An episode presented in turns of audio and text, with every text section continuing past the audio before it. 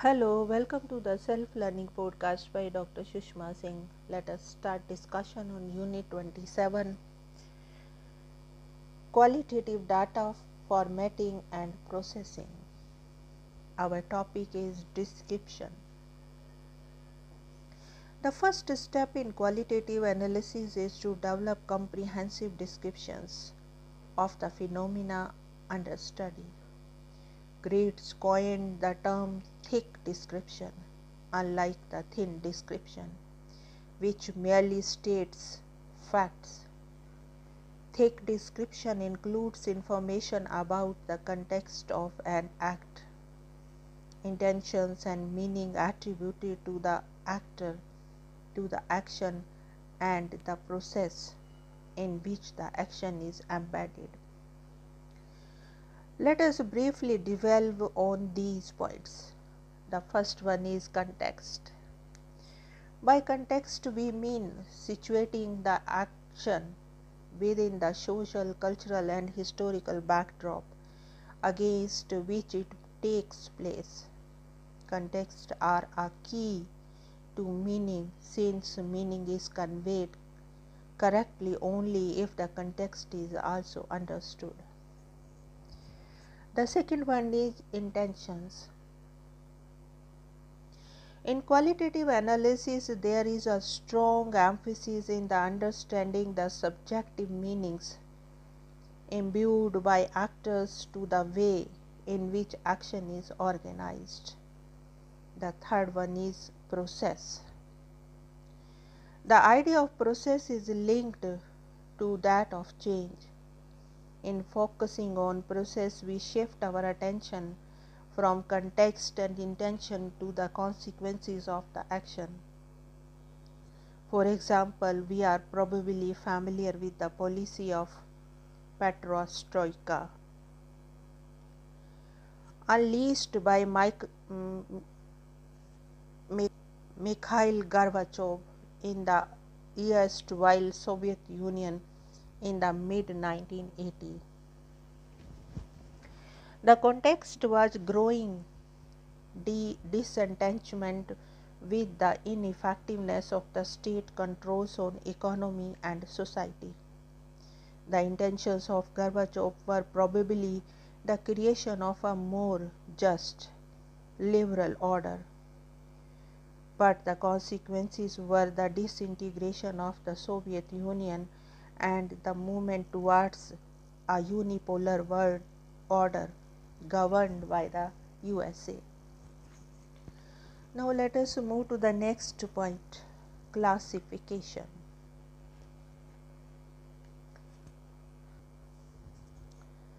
This involves sorting out our mass of data into classes based on certain characteristics, which will then aid us in the development of a conceptual framework through which actions and events can be rendered intangible.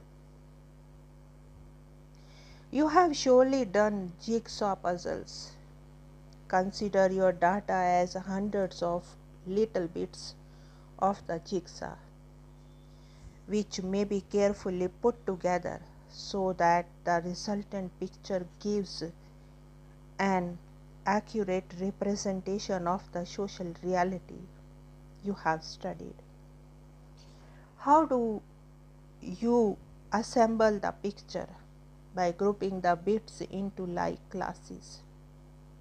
Perhaps all the blue bits together will form the sky, the green bits the forest, and the brown ones the earth.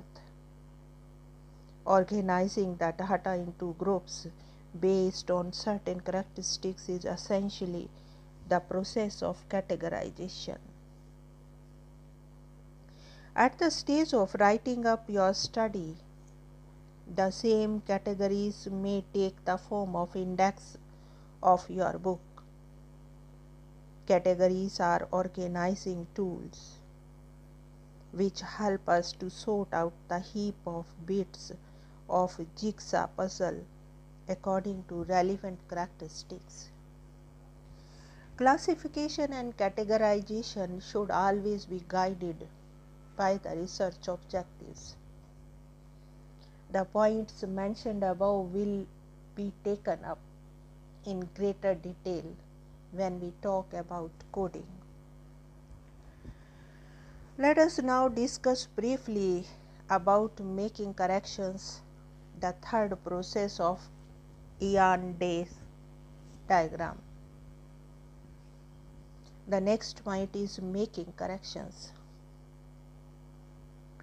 Describing and classifying are not ends in themselves, but serve a more important purpose, namely uh, to produce an account of our analysis.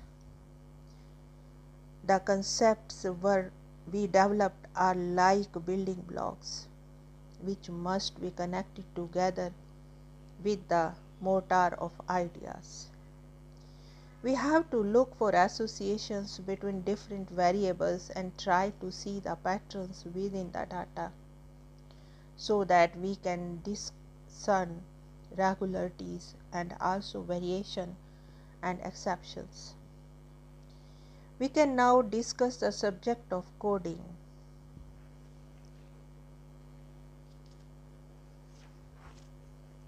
The next point is theoretical coding.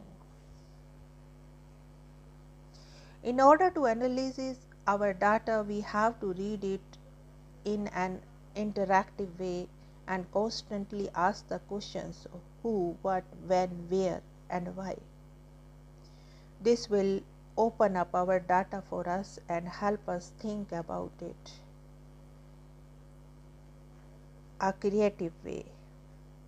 The processing of field material, once it has been gathered, invariably implies hard work for researchers who are inexperienced in handling field data.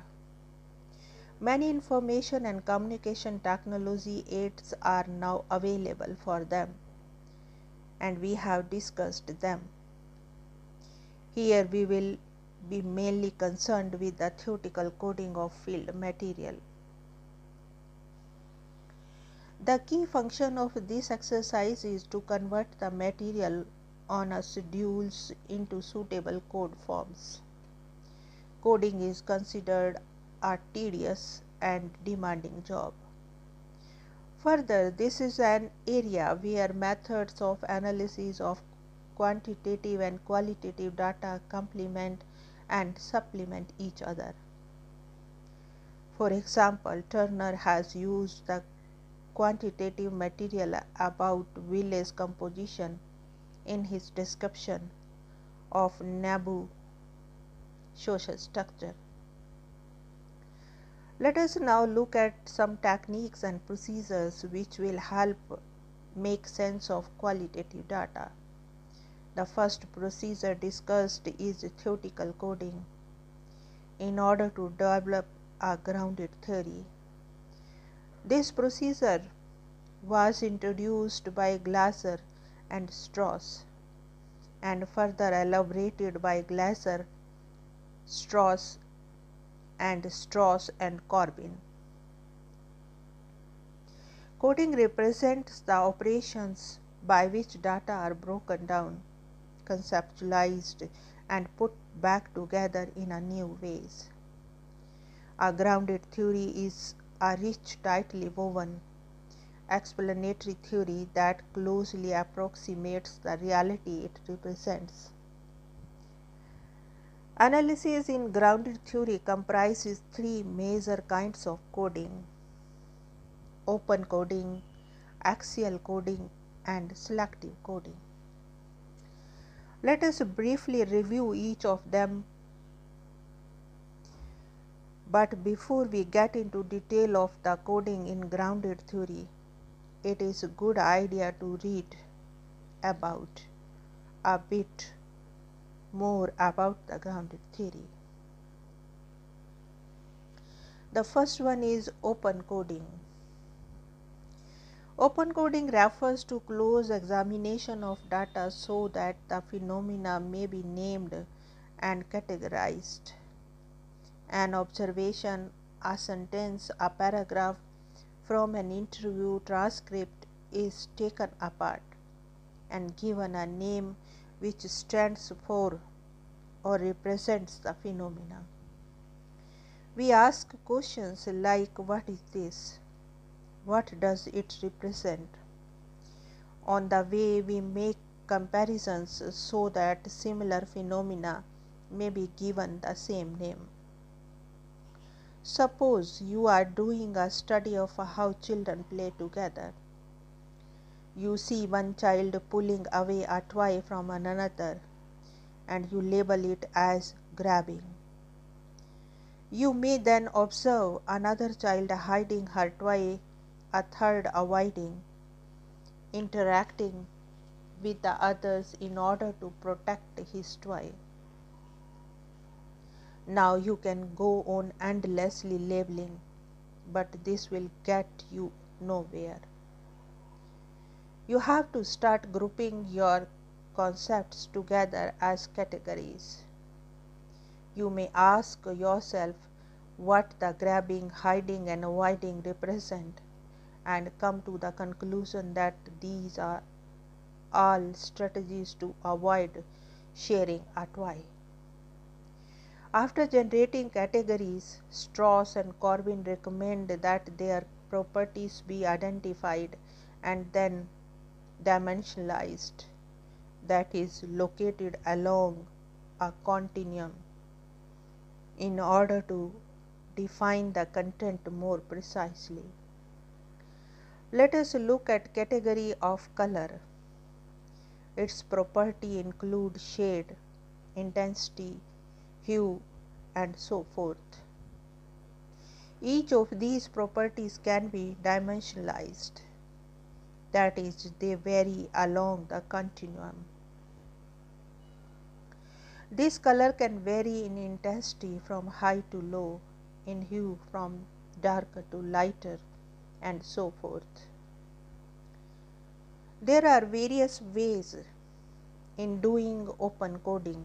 Strauss and Corbin recommend analyzing the first interview line by line so that concepts and categories are freely generated.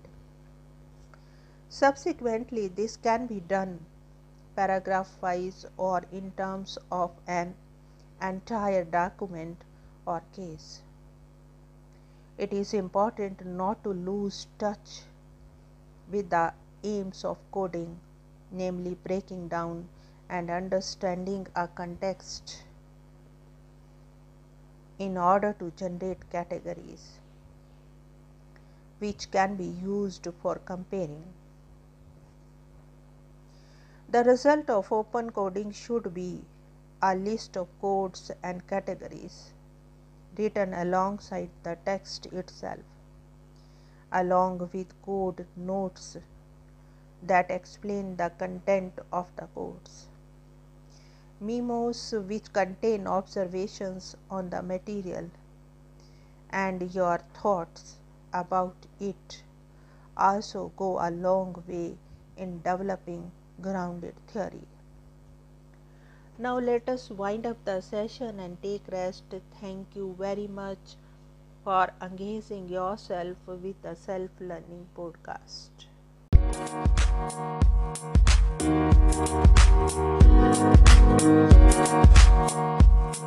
Thank you.